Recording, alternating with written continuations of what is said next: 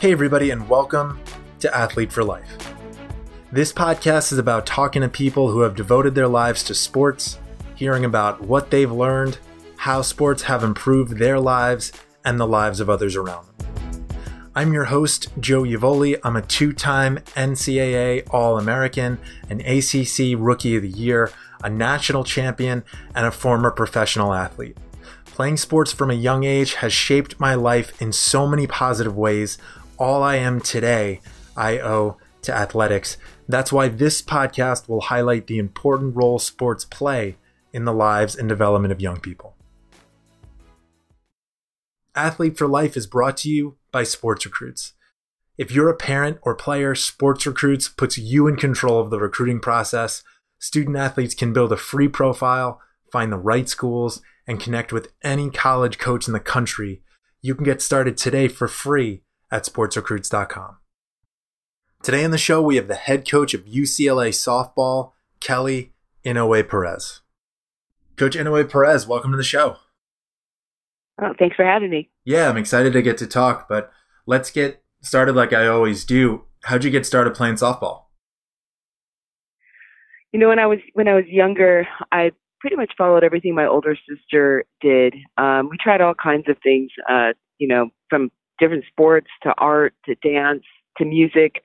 Um, had the opportunity to try a little, uh, a lot of different extracurricular activities that my parents really had us do, and um, you know, I followed my sister playing softball for the city, and it was, you know, softball that really kind of allowed me to, you know, feel really comfortable. You know, I was really shy growing up, wanted to really just stay home with my my family and my sisters, and um, you know, it wasn't until I found the sport of softball that, you know, they'd drive to the park and I would jump out of the car and and just really found a, a love for the sport. Right. Um, and that was when I was probably around nine years old um, that I started playing. Um, but you know, I think I was I was fortunate because I've been surrounded by just some pretty special, phenomenal, you know, teammates and coaches that we were able to be very successful. In my first year playing, we we won a championship. So Hmm. you know, it was something that I I definitely fell in love with, and it was really a credit to my parents pushing me and and the people that I was surrounded with that allowed me to have great success and allowed me to really fall in love with the sport. Right. So, what was it about softball that sort of made you come out of your shell a little bit? You know, I think when I uh, when I got out in the field, there there was that um, you know the anticipation or anxiety of not really knowing how to play or what to do. And Mhm. there was a player on my team. Um, it was the coach's daughter. Her name was Lisa, Mhm. and she was just a stud. It was the way she carried herself. Um, you know, she threw the ball really well, and and she ran fast, and she and she swung her stick, and it Mhm. it was that role model from a very young age that I, you know, I said I really wanted to be like her, Right. and I told the coach, you Mhm. know, I told her, I told him that I wanted to play like her, and she was actually a catcher, Hmm. and um, so he said, well, if you want to be a catcher, then you have to put on the catcher's gear, and and I'm I'm gonna, you know, put you behind the plate, and you're gonna have to catch the ball even when a batter swings a bat in front of you, which I really didn't fully understand Uh-huh. and uh and I'll never forget it because I put the gear on because I wanted to be just like her and and he did exactly what he said. He threw a pitch and had somebody swing a bat to miss and the ball hit me right in the face mask and I I will never forget that because I thought, wow, she made it look so easy Hmm. and I had no idea what I was doing, but you know, then I got really curious and almost a little competitive Hmm. to try to figure out how to look like her. So, um, you know, it was I, I found myself challenged and and I really was intrigued with wanting to get back to practice and be better at it. yeah. So it, it, it seems like, you know, when you started playing softball, you almost like you immediately identified this sort of aspirational person, and you were, um, you sort of learned the value of uh, reaching for a goal or or aspiring to be better than you actually are. Is that is that right?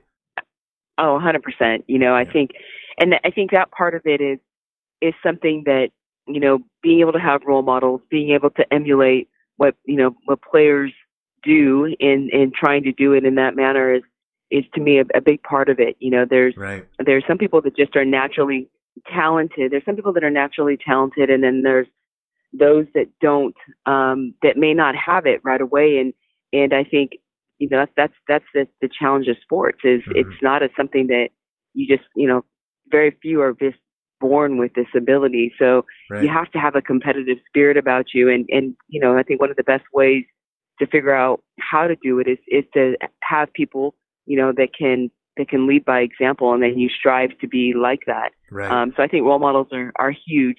right. Um, that, you know, it, def- it definitely worked for me. I followed my sister because she was my sister. Mhm. She wasn't necessarily the best softball player, but I followed her just because I wanted to do what she did. But then when I saw some people play at a different level, yeah, my comp- I didn't realize how competitive I was, and I wanted to be like that, 100%. Right. Right. Makes sense.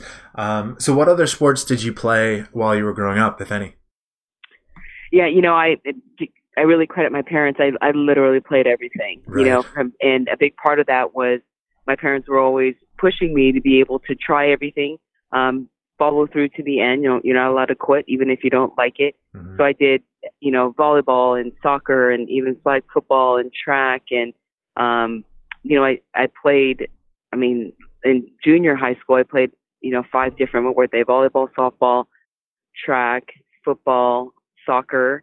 Um I was also in the band and and Hmm. played the flute and really got really competitive with that. Um we you know, dance, did ballet and tap and um I swam.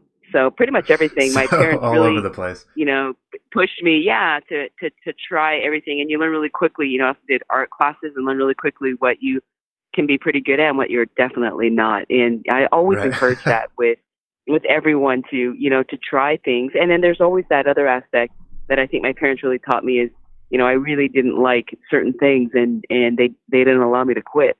Hmm. You know, I just finished through and, and then realized right after I don't want to do that again. They said, that's fine, you know, Right. but you tried. And so I really credit my parents because I did everything. Right, right. Yeah, so so you talked earlier about developing that competitiveness, but how how do you feel like playing sports and especially multiple different sports um, helped you in other areas of life?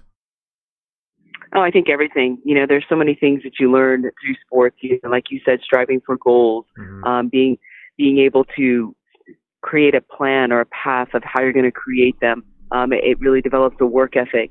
I think when you get to the higher levels from just you know the beginning phases of just putting work in and practicing, then you really start understanding how to be a part of a team and you know what is the the vision of the team. Where are we what are we trying to accomplish as a group? Right. and being a team player and um, you know being able to understand team rules and how you follow rules and discipline and accountability um, but there's so many things about leadership um, and i also use the word followership being Mhm. able to understand how to get every organization to be successful there has to be both leadership and followership and um, it's endless of the opportunities you know just relationships communication i probably i think is probably the biggest thing that really helped me for a shy um, a shy girl when my coach said, if you want to be a catcher, then you're really going to have to communicate, you know, because it's called the quarterback of the field and you have to know how to communicate, you know, the plays and, and where, where, where plays will be made. And Right. so communication with my teammates and my coaches, with the umpire, there were so many things that, that allowed me, um, through sports Mhm. to be able to, yeah. And, I- and I think also, like you said, trying different sports allowed me, um, to be humble in, in things that I really wasn't good at Right. you know, and- and it Yeah. it wasn't fun Mhm. but i tried to find a way to make to you know to help the team or try to make sure i showed the coach that i wasn't going to have a bad attitude about it or be frustrated or right. but i would just finish it out and do it because this is what i committed to Right. um so so many things so Right. many things that you learn from sports that allow you um and then probably the most important that i didn't mention is you know hey it's fun right. your ability to have fun and create relationships and and be able to you know i have lifelong friendships from the sports that i played Mhm. um, so I think that's probably the most important thing is, you know, everything that you do, especially when it comes to sports, is it should be fun right. um, in your your ability to do something. Right, for sure. Um, so, what was it about? Um, what was it about softball that made you decide that this was a thing that you wanted to play at the next level? Well, I want, I I really think it's the people that I was surrounded, you know, by. I, I Mhm. really enjoyed volleyball, and and when I went from junior high and played everything, went to high school. Um, I played basketball, volleyball, and, and softball, and then I realized I was going to be able to do all of them at the same time while I was playing travel softball. But it was uh, the players that I was surrounded by in softball. You know, Lisa and I, Lisa Fernandez and I started playing together when we were 10 and 11 years old, like right in the beginning. And she was she was a higher level softball pitcher, and they needed a catcher for her on on team, So we played pickup ball. Um, so meaning we would get picked up to play for teams and compete in tournaments. And right. um, I think you know I was fortunate that we were successful. You know, we we like I, I was I was saying I was surrounded by great people and we were able to win a championship. And I wasn't the key player in it, but I got to be a part of that. Right. And then Lisa and I paired up as a pitcher catcher combo from a very early age, and you know didn't know Lisa would end up being the most decorated player in the history of, of our of our sport at this right. moment. You know, three time gold three time gold medalist and two time mm-hmm. Honda Award Cup winner, and there's so many things that that she has accomplished. But you know, from a very early age, we were surrounded by great players, and you know, my coaches in softball were just outstanding. Um, not mm-hmm. only recruiting players, but really teaching the game, and I really loved that level. There's right. a physical aspect, you know, throw it, hit it, kick it, run, which a lot of coaches will just bring athleticism together, but my softball coaches um, really taught a higher level, a strategy of why mm. we did things, and I was really intrigued by that. Right. You know, so I, yeah, so I think that part of it, you know, being a, a in the catching position, which is like like I said, the quarterback, understanding the strategies and my responsibility, mm. really, God, it, it completely changed me from a shy girl into someone who really loved, you know, knowing and communicating and leading um, on the field. Um, and then once again, when you're surrounded by great players and you enjoy success, then mm-hmm. um, that became our passion of really striving for championships at a very young age. Right. Do Do you think that? Um, I mean, this might be an impossible question to answer, but do you think that without sports and you know the competitiveness that naturally came along with it, do, do you think that that shyness would have been or you know that that that ability to communicate so well would have been oh. pulled out of you with, without sports oh oh i my family is absolutely amazed that i'm in the position that i'm in today hmm. because mm. i was so painfully shy right so i 100% believe um well i know that uh, there's no way because i wouldn't even put myself in positions my parents pretty much had to force me to do things to just to do things because I was painfully shy. So right. I, I, you know, as I said, those that knew me when I was younger are, you know, my aunts and cousins, and obviously my parents and my sisters are completely just amazed that I I have been able to become somebody who who uh, can can uh, communicate and and speak in public and and be in the position that I'm in because. and yeah. it's completely because of sports. Without it, without it, you don't give yourself the opportunity to get out there right. and and you know have those opportunities. Or probably one of the biggest things is so many people. I learned about myself mm-hmm. because in sports you fail. Yeah. Um, it's easy when it's easy, but in sports you fail, and it's you know my big thing now is, and even what I tell my Bruins today is, it's not what happens, it's what you do next. Mm-hmm. And I learned about myself when I failed that man, I wanted to do something about it. And right. you know, my dad, my dad, I was fortunate, you know, was that that guy who pushed me and said, you know, then let's do something about it. And right. we practice.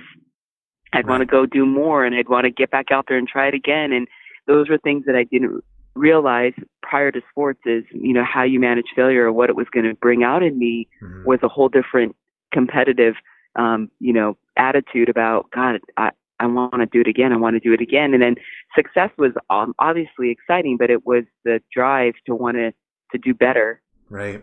Right. Yeah, I, yeah. I feel like I, I, mean I was a shy kid as well when I was younger, and and you know sort of the exact same thing that you're saying. Without sports, I wouldn't be able to communicate in the way that I can communicate today. But mm-hmm. I, I I sort of feel like sports gives you this opportunity, exactly like you said, to learn that you know, when you do something that you don't want to do, it's never as bad as you think it's going to be. And when you fail, it's never going to, it's never as worse or as bad as you actually think it's going to be. And you learn that yeah over time by putting yourself in uncomfortable positions. A hundred percent, yeah. Right. And I, I, you know, today that's a big part of of who we are. You know, as Bruins, you know, the greatest. Um, you know, they embrace failure. They don't look at failure as a negative. It's actually a, a good thing. We push, right. we push our athletes. You know, we we ask them to push the limits and and do things that are hard. Um, because that's the only way you're going to learn just how great you can be. Right. So there is no failure unless right. you fail to learn from it, you know. Mm-hmm. So yeah, I, I I have come, you know, full circle from I don't think I even even I don't think I even feared failure when I was younger before mm-hmm. sports. Right. You know, didn't have didn't really have a concept of what it was. Mm-hmm. Yet I definitely got frustrated through sports. But then the next step is you know doing something about it is is Right. in practicing and asking questions, um, you know, or being humbled. Because I can honestly say I had moments that I probably didn't have the best attitude after failure, but I would always do something about it. I'd practice and and be very driven to to try it again. Right. That's awesome. Um, so how did you end up at UCLA? Um, so through my travel team of my, you know, club team, we were, we put ourselves, um, on a stage where we were, we were, we were national champions and where we were um, going through the recruiting process. Mhm. Um, so I, I, once again, I, I will continue to always credit my teammates and my coaches for putting me on the platform of, of a national stage to be recruited. Um, so I was recruited by, by several colleges around the country Mhm. um, in my junior year, and and you know, short version, it's it's funny. You know, all my friends, all my teammates, we all got recruited by one school as, as a collective group, and then everyone got recruited by different people around the country, and Right. and we were all recruited to the University of Hawaii, Hmm. and they actually t- took us all on a recruiting trip out there, and I thought, oh, well, this is a no-brainer. All my girls in Hawaii, all of Yeah, us are on right. scholarship are like done deal. You know, as we're floating in the water in Hawaii, we're so here, and and I came back and I remember telling my you know my dad the whole time my mom and dad what you know whatever whatever you want to do it's your decision you know. And I came back from Hawaii and said oh I really want to go to Hawaii. And Mhm. my dad stepped in and said okay you're not making a decision right now. No you're not because my parents are actually from Hawaii. My Mhm. dad's from the big um they're from Maui and my mom's from the big island and and they actually did everything they could to get off the island to be able to create more opportunity. And my dad worked in in downtown Los Angeles and and got off the island And once again you know to have opportunity so here Yeah. I was coming full circle and I was going to go back not, nothing against Hawaii but it was just the opportunities he wanted me to really take all my you know my visits to all these schools so Right. I came back and said you know Hawaii for sure because if I went then everybody went Mhm. and uh, they were heavily recruiting me for my family and this and that and um but I was the only one that was recruited by UCLA which Hmm. was which was good and bad great because UCLA was the top team in the country and they were the national champions bad Right. because none of my friends were recruited by Hawaii um at that time and it's not that they were weren't capable recruiting is a little bit of timing Mhm. um so I took my my visit to to UCLA and and really fell in love with with that opportunity as well and made a really difficult decision to separate from my friends yeah. on doing what would have been at that time just such a blast to be with my besties Right. and and continue to be successful because we had a very talented group. But um I I took a step back and and did something that I was going to be potentially best for me and you know the rest is history. And and the Right. good news is all my my friends at the time that we were going through the process because when I committed to UCLA everybody went different places. Everyone kind of scattered different different colleges around the country. And the good news is all those girls are still my closest bestest friends. We were all in each other's weddings and raised our children and we're actually all several of us are still in the profession as coaches. So you know in those moments when you feel like if you don't do these things you may lose your friends. Well you find out who your true friends are. When you make decisions that are best for you and those girls have stuck by my side and have been with me um you know my entire life. And then you know lisa's lisa fernandez is a year younger than i am and she actually her and my other pitcher Dee, our little team they actually came over and joined me at ucla so i still Mhm. had some of my teammates and some of my girls come over and follow me and we were able to have a, a wonderful career at ucla as well That's awesome. Uh, How were you able at that, you know, at that age to be able sort of to to focus on what would be best for you? Because I, I feel like it is really hard for, you know, kids that are in high school to sort of not think about um you know, if I go to this school, I'll be with all my friends that I'm comfortable with. How, Yeah. how did you sort of get over that? Yeah. I mean, I really believe it that that really came down to the, the guidance of my parents. I, mm-hmm. I'm very, very fortunate because I would have 100% made a decision based on a social decision, Right. especially coming off of that trip, to be able to go. If, if you want to not talk about fun, I had the most fun, you know, at at in Hawaii with my friends on a trip in Hawaii. In fact, I very I remember very little about the campus and just remember my trip to Hawaii with my friends. So, you know, it, I think that's something that is a really big thing in recruiting. There are there are there are fun trips. There are great opportunities and memories that you create on these trips, and you know, bonus if you're if you go with friends. But you know, I I have a little saying that the biggest decision that you make in the, the two biggest decisions you make in your life are where you go to school and who you marry, because those Mhm. are the people that you surround yourself with for the rest of your life. And you know we're we're not in a generation where we arrange marriages anymore mm-hmm. you know so and it's a very important decision and it should be it should be yours based on what's best for you and right. and separate from a good time or what other people think or or even you know what the what the actual story is in the moment you know they scholarship wise there may be different levels of scholarship and I say, you know, all of those things shouldn't even come into play because this is something that is going to affect the rest of your life. Right. And it's not based on one social weekend. It's not based on just the moment or what people say in the recruiting process. It really comes down to what's best for you, where you see yourself down the road, and how this college is going to help you springboard into what you want to do next. Mm-hmm. Um, softball is something that we love and we're passionate about, but it goes by quickly mm-hmm. in your ability. And unfortunately, we're in a time where the pro league isn't something that will sustain um, a lifestyle mm-hmm. for you know for you to be able to live and retire off of. Right. Um, you know, we don't have those opportunities in our sport, so you know, getting the degree and and finding a way to be able to continue to lead or what we call continue to get recruited beyond the white lines mm-hmm. is something that um, is an important piece to this recruiting process. So you know, having some guidance from my parents, I think, is, was critical because in that moment I would have completely made a social decision.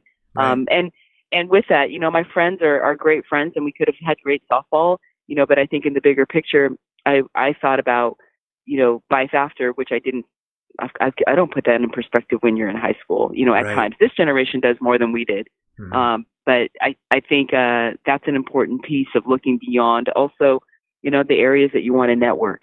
And that was something that I had no concept of, of is, you know, my dad asked a silly question. He said, "Well, is Hawaii where you want to live afterwards, as far as networking?" And I looked at him and I was like, "Yeah, I could."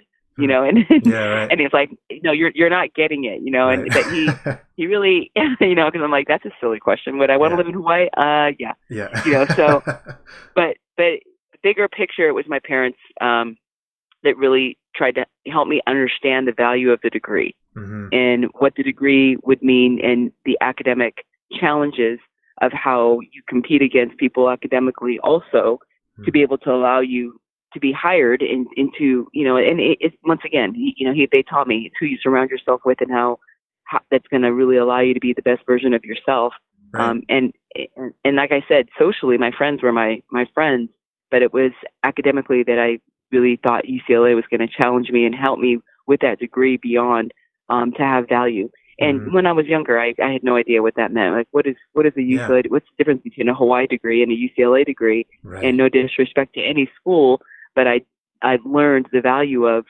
getting both academics and athletics mm-hmm. in a mm-hmm. location that I really really did want to live. I did want to live. I was I'm a Southern California girl, mm-hmm. so I did want to be in an area where I wanted to network in my in that. So when I pulled away from that and I made the decision, it was a heartbreaking decision. You know, everybody understood why I made the decision um, but I think it was a difficult one had I not had guidance in that moment.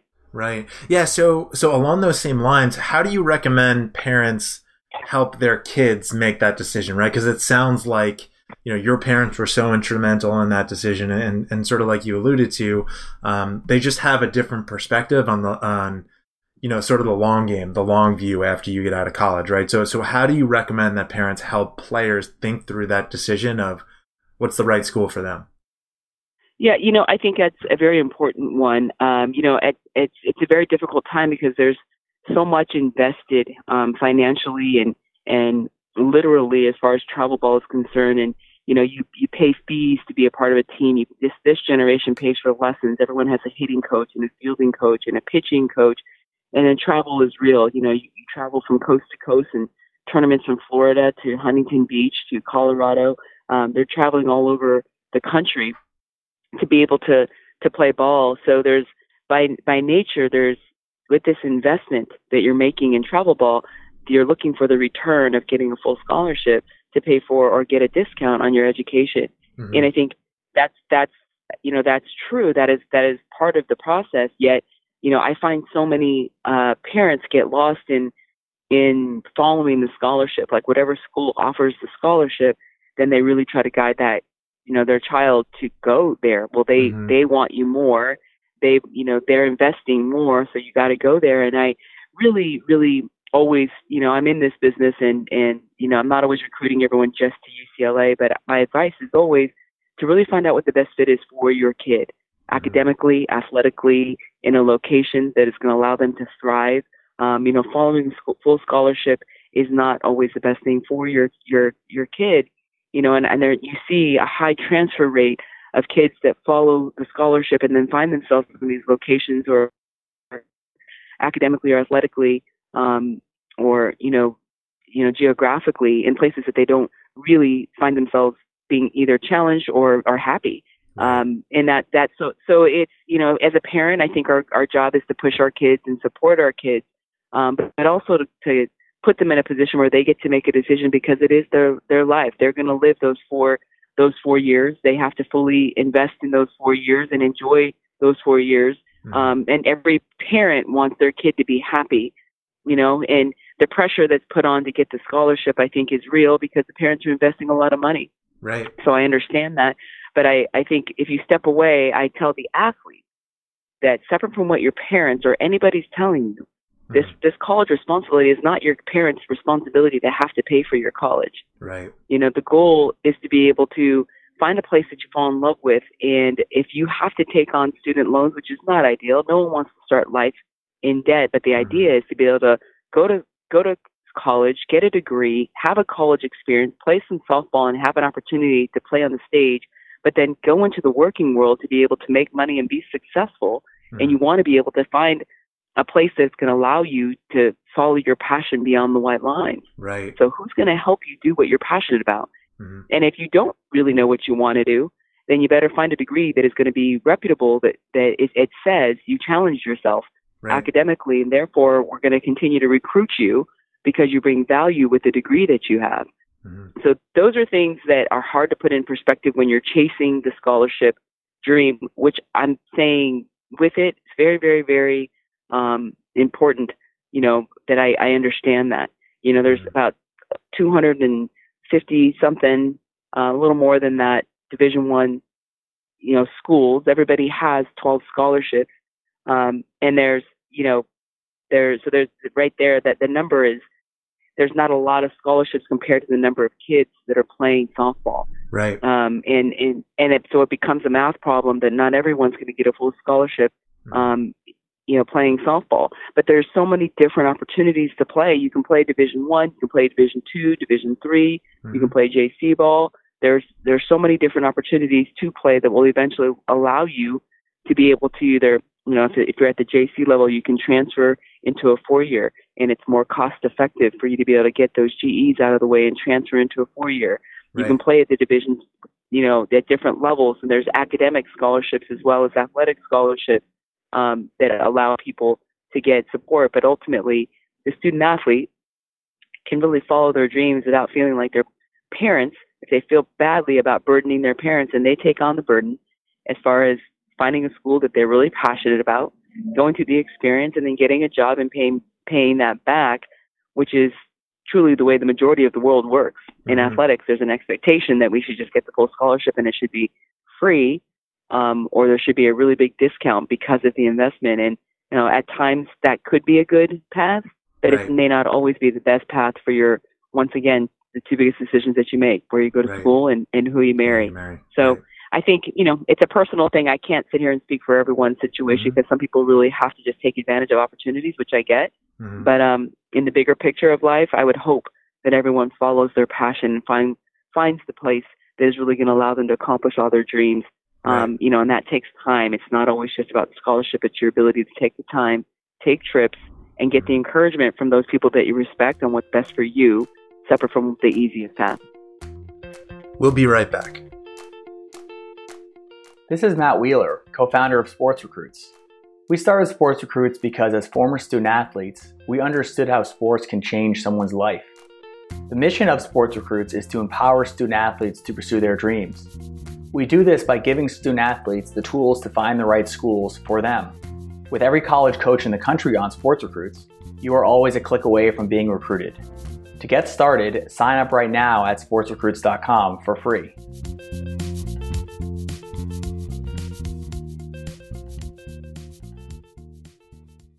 So tell us about UCLA softball. What are the values and principles of the program?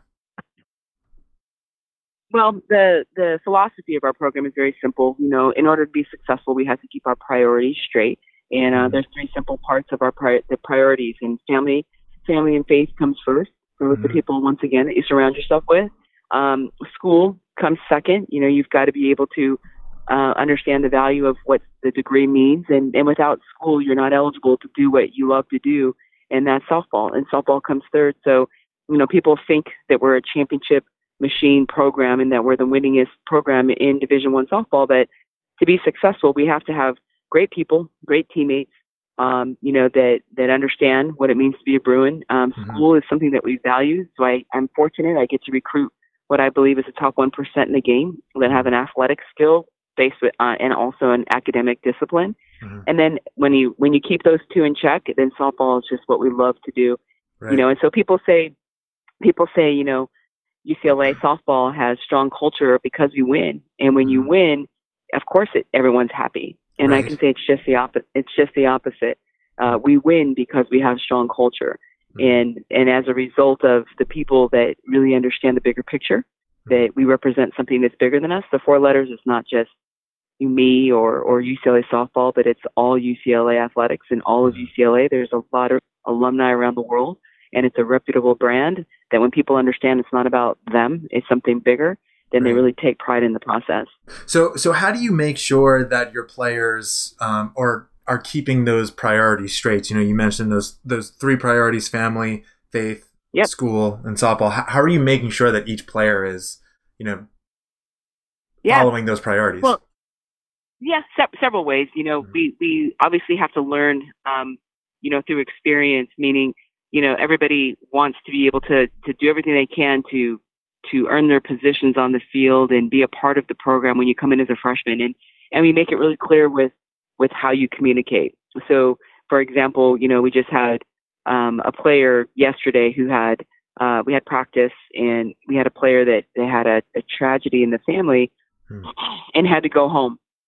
And everybody was at practice and, and the player communicated with me that, that, you know, she was in this terrible place and she had a terrible tragedy, tragedy and she had to leave. And so all the team checked in with her and we and she called with anxiety about you know practice and mm-hmm. and we had to teach her you know it's it's a no brainer when it comes to a family issue then family comes first even when we had practice or she had to communicate with her academics uh because she had she had to go it was an emergency she's mm-hmm. not judged she's not punished she's not disciplined but we learn um you know we learn that family family does come first when it comes to a, a you know when you come to that situation where you have to make a decision that's when family comes first we're not saying you can skip practice for a family vacation. Right. But we're saying when it comes to those critical moments, then you've got to be able to keep your priorities straight. And what's the priority? Is it softball right now? No. Mm-hmm. Is it even school? No. You've got to go because it's a family. It's a family situation. So we teach them that.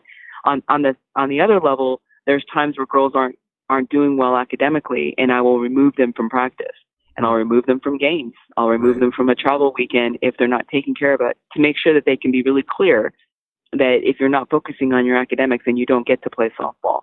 Right. So we we teach them, you know, of how to do this through live examples, and everyone learns from each other on what we, you know, what's appropriate, the decisions to make, and if you, mm-hmm. and the most important thing is how to prioritize your time. Right. So if you're, if you know, because that's what happens. We all just want to be great at softball. We all just want to win, and therefore, when you have those opportunities, to make a decision on a social or academic decision, uh, you know, sometimes if social, you know, you know, takes a precedent over your other responsibilities, then your softball is taken away. Um, so, so it's it's it's teaching, it's mm-hmm. teaching, and and and through the through you know the discipline of understanding how to keep your priorities straight, mm-hmm. um, everybody learns what, what the program is all about. Right. So, so at the end of four years at UCLA, what, what, what do you want your players to have learned the most? Yeah, well, that's a great question. And, you know, I break it down um, in exactly that. First and foremost, our mission statement of the program, you know, our philosophy is, is one thing, but our mission statement is, you know, to build, we're building strong, powerful females that are going to succeed beyond the white lines, you mm-hmm. know, due to the experiences both on and off the field um, as Bruins. So, you know, it's more than just softball at UCLA. We want them to be powerful leaders. And, you know, leadership is not always just being the most vocal, but it's being able to lead by example. It's being able to follow rules and being able to have time management. But to be that powerful female, you have to learn how to become the best version of yourself through the process. And then mm-hmm. there's a couple things that we like to talk about, um, you know, when we talk about the process. Um, one of them is, and to break it down in real simple form, everyone has four years. So you, well, those that are that come in and have a four-year opportunity, and so therefore they're freshmen, sophomores, juniors, and seniors. So we we uh, really reinforce what you're supposed to be learning during your four years at UCLA. And as a freshman, we ask you to just come in and learn. You know, there's so many things that you don't know about this new program that we just want you to learn. Mm-hmm. Um, and in sophomore year, we want them to really understand what followership is. And followership to us is, you know, there's there's times where you may agree or disagree, but your ability to have great followership, ask questions, um, you know, is is a very important part. You know, mm-hmm. it's it's um, it's a very important part of a team to be able to what we call buy in and to mm-hmm. follow. Um, you know, we never want to have complete blind faith, but your ability to have followership um, because in your junior year we're asking for leadership. And leadership is a time making decisions and communicating and making sure you're on the same page with what's happening in practice. It is their responsibility to lead, to make decisions, to pull the team together for events, which is unusual because most people have that be their seniors. Right. Um, but for us, I, I do just the opposite. I actually, in their senior year, I want them to really um, influence. Mm-hmm. And influencing is, you know, the hard part is leadership, mm-hmm. but their ability to help the juniors. So if, if the juniors have to make a decision about something and people aren't aren't agreeing with them or not listening, then the seniors come in and they help through influence be able to explain why we should do it. And you know mm-hmm. they're they're just trying to speak on behalf of what's best for the team and you know hey let's just try it. Or if something's not working okay let me talk to them and make sure that the message is really clear. But i want our seniors to understand how to influence positively. Sometimes i need to kick a little booty and get some of the younger kids to understand and right. sometimes i need to get in there and, and make sure that the juniors are leading with a voice that is easy to follow but mm-hmm. i want the seniors to enjoy their senior year and it's not their responsibility because you know that's that's a difficult time it's their last year and you're supposed to be a leader and everyone's supposed to follow so you get this this you know unfortunate pressure in your right. last year to have everything come together and it doesn't make it a very enjoyable year um, so once again as freshmen we want them to learn as sophomores we really ask them to understand how to follow because guess what you're leading the next year and right. one of the most difficult parts of leadership is getting people to follow mm-hmm. and then in your senior year we want them to be we want them to uh, to influence everyone down and, and enjoy the ride. Mm-hmm. Um, so that's that's one concept is freshman through senior, and then uh, probably our biggest one is we really use the analogy of what we call being a diamond in the rough mm-hmm. and understanding how diamonds are made. And so there, I call all of them diamonds in the rough, and that they've already stood out to be recruited to right. be a part of UCLA. You you already have ta- talent. You've already stood out. You've already proved academically you can get into UCLA for us. And uh, but diamonds are made. Um, you know, they start from this diamond in the rough, this piece of you know black coal, and mm-hmm. down deep in the earth with extreme heat and pressure is how diamonds are made. Um, they become something that is of greater value and the most valuable stone and the most you know most uh, resilient stone in the world that's not synthetic. Um, right. And the value of the diamond is obviously off of the cut, but it's the, the actual diamond of what's created from something that is very simple. But through the extreme heat and pressure, same mm-hmm. thing. So our analogy is they're diamonds in the rough.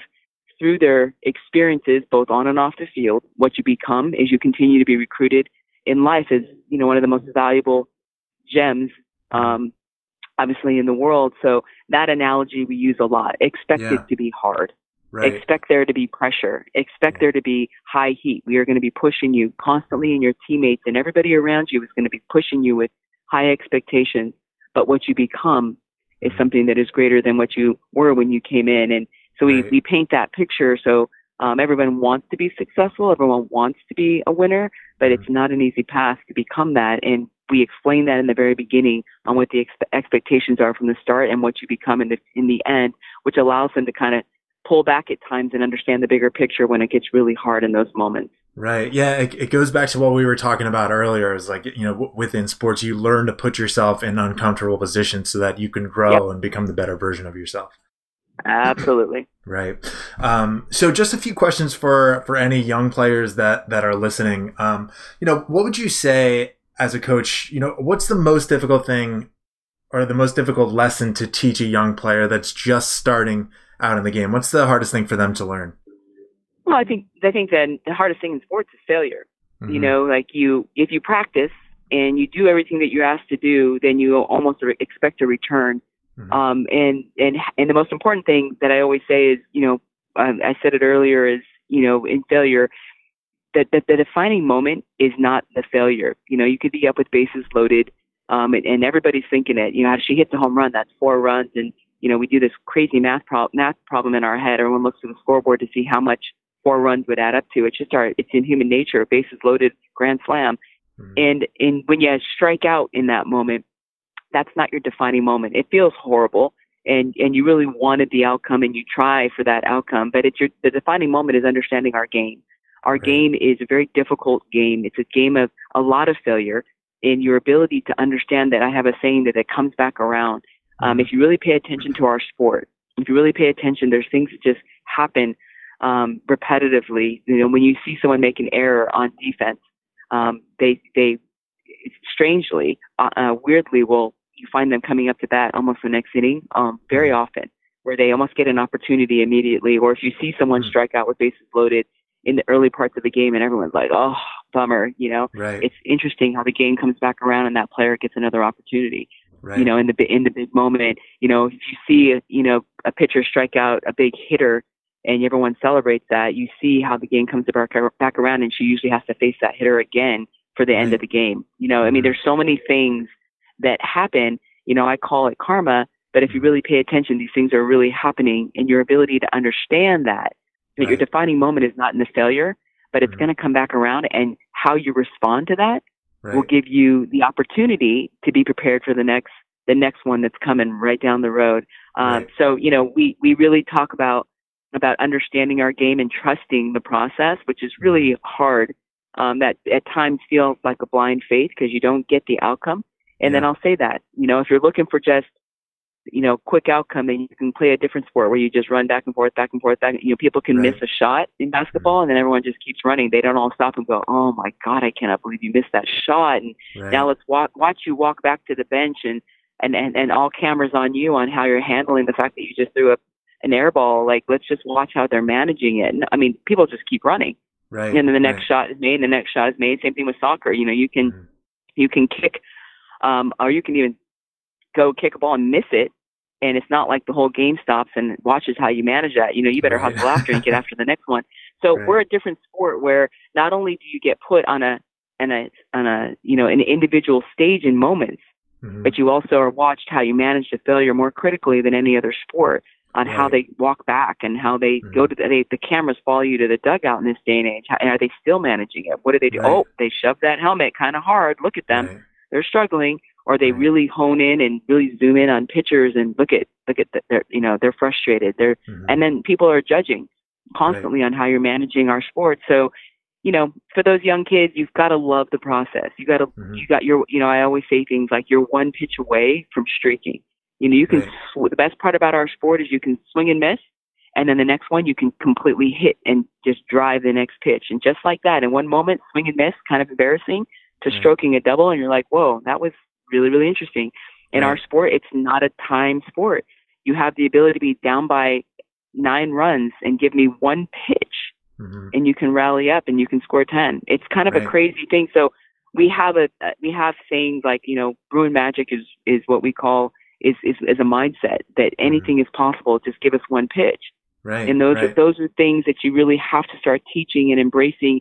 And those things become reality. And once you experience a little bit of, of Bruin magic, then you actually believe that it's possible. And, and, you know, momentum is a, is a interesting concept. You know, it's, it's a difficult thing to describe on how you create momentum and why there's lulls. But we definitely, it, it all starts from a belief. And right. if you believe you can do things, then, and you get your teammates to believe, it becomes very contagious. Mm-hmm. And those are things that as a young player, I love watching and recruiting athletes that you can tell they have that belief. The way they play, they play all out. They believe mm-hmm. that they're going to be the one. They right, believe right. that somebody else, you can hear it in their, in their, their communication that in their encouragement to their teammates, man, they believe that this person is going to get it done. And those right. things are, are very powerful. And those are things that we learn through sports mm-hmm. that allow you to be successful in life, that anything is possible, especially after failure. Right. If you can't wait for what's next, then mm-hmm. sports is going to knock the life out of you. Right. But, uh, right. It, Yeah. So it's Yeah. fun. It's it's a passion, definitely, Yeah. but you have to believe it. Um, and you have to be surrounded by people that believe it, or it's very rally killing. it's very right difficult. yeah yeah it's it's uh it's the players that understand you know even if they make a mistake they have some they have you know the next play is is coming right up right and you almost need to sort of forget that failure in order to have success with the next play Oh. but yeah um You know, Oh. you everybody says everybody says things like you can fail. You know, you mhm, can fail seven times out of ten, and you're pretty good. You have to remember that that means you could fail seven times in a row, mhm, and that feels horrible. right, But then you can go three for three, and that feels like you're on top of the world. So right. it's a really strange, strange sport. But you have to understand what it's about, and then then then it doesn't knock the life out of you. It just makes you want to work harder. Right, for sure, for sure. Um, so I, I am keeping my eye on the clock. Just a few more questions. Um, but you know, when you think about you know all the players that you played with and all the players that you've coached, what do you think is the one common attribute um, in the best players that you've coached or played with? You know, I think it's a very simple one. Those that have been the best, I've been fortunate to be surrounded by some of the best in the game, and and Mhm. the, what separates them is, you know, there's there's two things that Coach Wooden talks about in this in his pyramid of success, and it's the Mhm, cornerstones of his pyramid, and that's it's effort and attitude. So mhm, those that really give a hundred percent, I mean, they're really putting in a lot of extra work, but they also possess a positive attitude on how they go about it. Um, Clearly, allow them to be the best, and those are the two things that you have completely in your control. You know, Mhm. it doesn't guarantee anything, but it, uh, what I've seen is, and there's you know several of those that have a great work ethic, have a positive attitude, and have thrived in our sport, and you know, not Mhm. just in college, but in USA and in the pro league, and have been rewarded and decorated because their work ethic and attitude have really allowed have carried them through. And there's Right. there's a relentless pursuit Mhm. for those. Right. Yeah. That, you you said something also that I hear come up quite frequently on this podcast is, um, you know, you need to worry about the things that you can control. Right. And, and it's, hundred percent. it's so it's such an important thing to learn at a young age is to focus on the things that you can control. Don't worry about the things that you can't. Yep, yep. I think you know we do. That's there's a lot of mental training um, and different language in that, and we spend a lot of time on that. You know, our theme in 2019 was to was to block out noise. Um, Hmm. You know, we we were fortunate to to just have a great smooth season. We were ranked number one pretty much the entire season, and then Right. and then dropped a couple games uh, late into the pack, and um, you know, for whatever reasons, we lost our focus, and um, and then I said, you know, this is this is what's going to happen. People are going to start talking about, you know, we are the number one team, and oh, here they go. Now that Mhm. towards the end, they're they're starting to lose, and and they're not the best team, and all those things that other people say and talk about. And I said, you have a choice. Mhm. We can either realize that our best is yet to come. Through a long season, we've proven what we're capable of against higher level opponents. But the most important thing is if you really truly believe that the best is yet to come versus what everybody, all the noise is saying, Mhm. then you're going to play your best ball. But you have to make a choice because Right. it takes just one of you to get caught up in the noise that is going to be contagious to everyone else. So noise within your control is us. The best Right. is yet to come. What's out of our Mhm. control is all the expectations, and it's a very difficult time because social media is powerful. Parents Right. are very involved. Fans, um, you know, you, you create. Be careful what you wish for because you know, in a high-profile program, there's people that have a lot of opinions about it. But Right. we, as we as Bruins, have a choice to make on what's in our control. And I, Mhm. if you ask any of my girls, you know, how did you do it? They'll, they'll, all of them will say it's, it's blocking out, blocking out the noise was a big Hmm. part. And the noise is not just from the outside. The Right. noise was from the inside of the self doubt of For what sure. could happen. And and that's a that's a powerful thing. So 100%, we spend Mhm. time on on blocking out the noise in all different levels. The umpires, you know, the fans, the media, you know, your own teammates, you know, uh, the opponent. There's so many things that are just out of your control. So I really teach the girls. Mhm. Um, it's not just the belief, but it's also how you represent. So I go to a deeper Right. level of of how you play the game, of Mhm. how you look. So it's their body language. You know, we don't show frustration. You know, our facial expressions. You know, we we don't we don't drop our heads or any of that. We actually look eye contact right back at the pitcher. Right. You know, and then our tones, our tones with each other. I'm very very aware of, you know, of how they communicate. When somebody feel, sounds panicked or someone sounds frustrated, it, it bleeds into other people. So we talk a lot about body language, facial expression, and tone with each other, which is a big part. And I think Right. that is um, part of once again these are things that are in your control. Right, makes sense. Um, so just a few more questions. Um, you know, for any young players that um, you know are interested in being recruited at the college level. So for you, what um, you know, what attributes are you looking for um, in a player when you know when you're out recruiting or, or, or watching a game? Yeah, for for me specifically, you know, it starts with uh, obviously there's a lot of talent. There's a ton of talent from coast to coast. Um, academically is is one of the one of the first areas that you know can uh, can be game changing for us. So obviously academically, we're looking for someone who has a discipline. And you know, your GPA and your academics isn't always a marker of intelligence. It really comes down to the discipline of mm-hmm. how you prioritize school. So school is a big thing for us because uh, we can't just go after great talent. Um, and then the second, the next thing is um, a big part of athleticism is versatility. Players mm-hmm. that are able to play more than one position. You know, there's there's definitely what you want. I just want to be the shortstop, and there's players that show a versatility, meaning they can play other positions and bring value to a team. And you know, that's something that I think is at, at times a little lost. Mm-hmm. And um, we actually look for those players that that have the versatility to play several positions because things happen within a season, and there's times where you need versatility the biggest thing is it's very difficult to teach um, effort and attitude. Mm-hmm. You know, it's something that is you, I can mandate it and discipline if they don't have it, but that's that's not really really motivating somebody if you know if they if they get frustrated or they don't have a work ethic. So those are things that we can see on the field. You know, mm-hmm. it's just their attention to detail of how they're going about playing catch and taking ground balls. You know, right. how they warm up, and then once most importantly, how they manage failure. You know, of course, it seems like a no-brainer if someone goes three for three. You know, it seems like a no-brainer that that kid's got to be it. But we all know the sport that on any day someone can go three for three and someone can go over three, and that doesn't truly define who that player is. Um, right. So I like to see how they manage failure, and I like I follow after a big failure what they do next.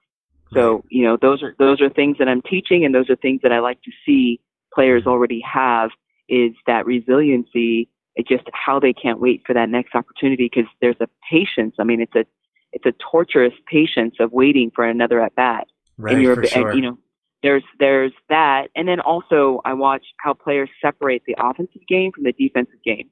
Mm-hmm. You know, as offensively when you fail, you can see players take it out to their defense, or mm-hmm. defensively how they fail, they can take it into their offense, and the ability to separate the two is a skill.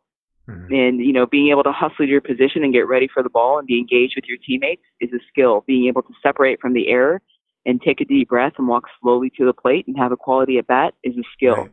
Um, right. you know, and, and that's not an easy thing to teach yet. It's part of the process of being a champion is understanding these little fine things that are actually within your control, but right. it has to be, it, it's something some people have naturally and mm-hmm. some people have to be taught, but I like to look for those kind of deeper level things separate from who has the strongest arm and who can hit it, who can right. throw it, the you know all those things.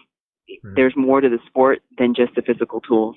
For sure. And then finally, last question. Um, you know, when athletes do reach out to you, um, you know, what what do you want to see or hear from them? Uh, you know, do you want like a highlight reel? Do they want you know, do you want them to send a transcript? What, what's the best way to go about it? Yeah, all of the above. You know, setting mm-hmm. a sending your transcripts on, on the discipline that you're showing in the classroom is always big and, and doesn't say it, it has to be perfect. So you may not see, you know, solid grades in, in that first year. In your sophomore years where the NCAA GPA really starts to kick in. So we'd like to see improvement from mm-hmm. your freshman to your sophomore year, obviously right. into your junior years to continue to see improvement, not perfection from the start. Mm-hmm. Um, and that's always a good marker of, of work ethic. Um, being able to see a highlight reel of your best. You know, it doesn't have to be um, a long one, but it's just being able to see you at your best is always just a marker of athleticism and, and being able to see, you know, what your skills are. Um, and then with that, being able to also share, you know, some of the versatility. I'm great at this, and these are some of the other areas that I could also play. Once again, or for a coach like me, I'm I'm looking for that. I'm looking for not just what you're great at, but what you're also willing to do to help your team be successful. Um, right. You know, and those are so so those are just basic things that that can be eye catching and you know you're you're to be able to express and communicate how you believe you can make UCLA softball better. You know, mm-hmm. whether it be, you know, we've had people get to UCLA in different paths. You know, we've had some great letters of people that really talk about their leadership and their ability to impact a, a team and and may, they may not be the best, but their ability to be the, the, the best coming off the bench and being able to fill a spot because I will work harder than anyone and be prepared for my moment. You know, little things right. like that catch coaches' eyes. Mm-hmm. Um, you know, of just wow, I can learn about. I can feel this kid just through her message versus right. just you know the usual message of yes, I'm I go to this school and I play and I'm this and I bat at this. Yeah, th- those are things that everybody has. Right. But what separates you from everybody else? What are the intangibles that make people say, "Man, I've got to come see this kid play"? Right. And so, so the, it's your it's your moment, and and no coach mm-hmm. has unfortunately time to read pages and pages and pages of every accolade. Right. But to be able to to express it, and that's mm-hmm. something that we teach them even in colleges for that you know three minute interview. You want to be able to articulate who you are and what you know. My name is so and so, and a little bit about me, and this is what I'm mm-hmm. great at, and this is what I'm working on, and this is why you want me to be a part of your organization. So right. we we teach them the same thing in college of how that three minute interview of how you walk, talk, and act, and how you articulate it is your mm-hmm. defining moment. So we right. got to prepare for that. So it's the same thing for the for those athletes, the younger athletes. Um, do the same thing. It's your defining moment. How are you mm-hmm. going to prepare to, to be able to have what you know all the college coaches read? You know what makes you unique and why we should come out and recruit you. Mm-hmm. Um, and sometimes you know that's that's a challenge. Is right. what is your philosophy and how are you going to make a team better? Is um, to be able to articulate that in a, in a one pager with all your accolades is a challenge, and I think everybody should really practice that. Right, for sure. Um, well, Coach, listen, I, I, got you. I got you out of here right on the wire. I really appreciate you taking the time, um, and I really enjoyed Absolutely. the conversation. Thanks for coming on. Absolutely. You take care. Good luck to everybody out there.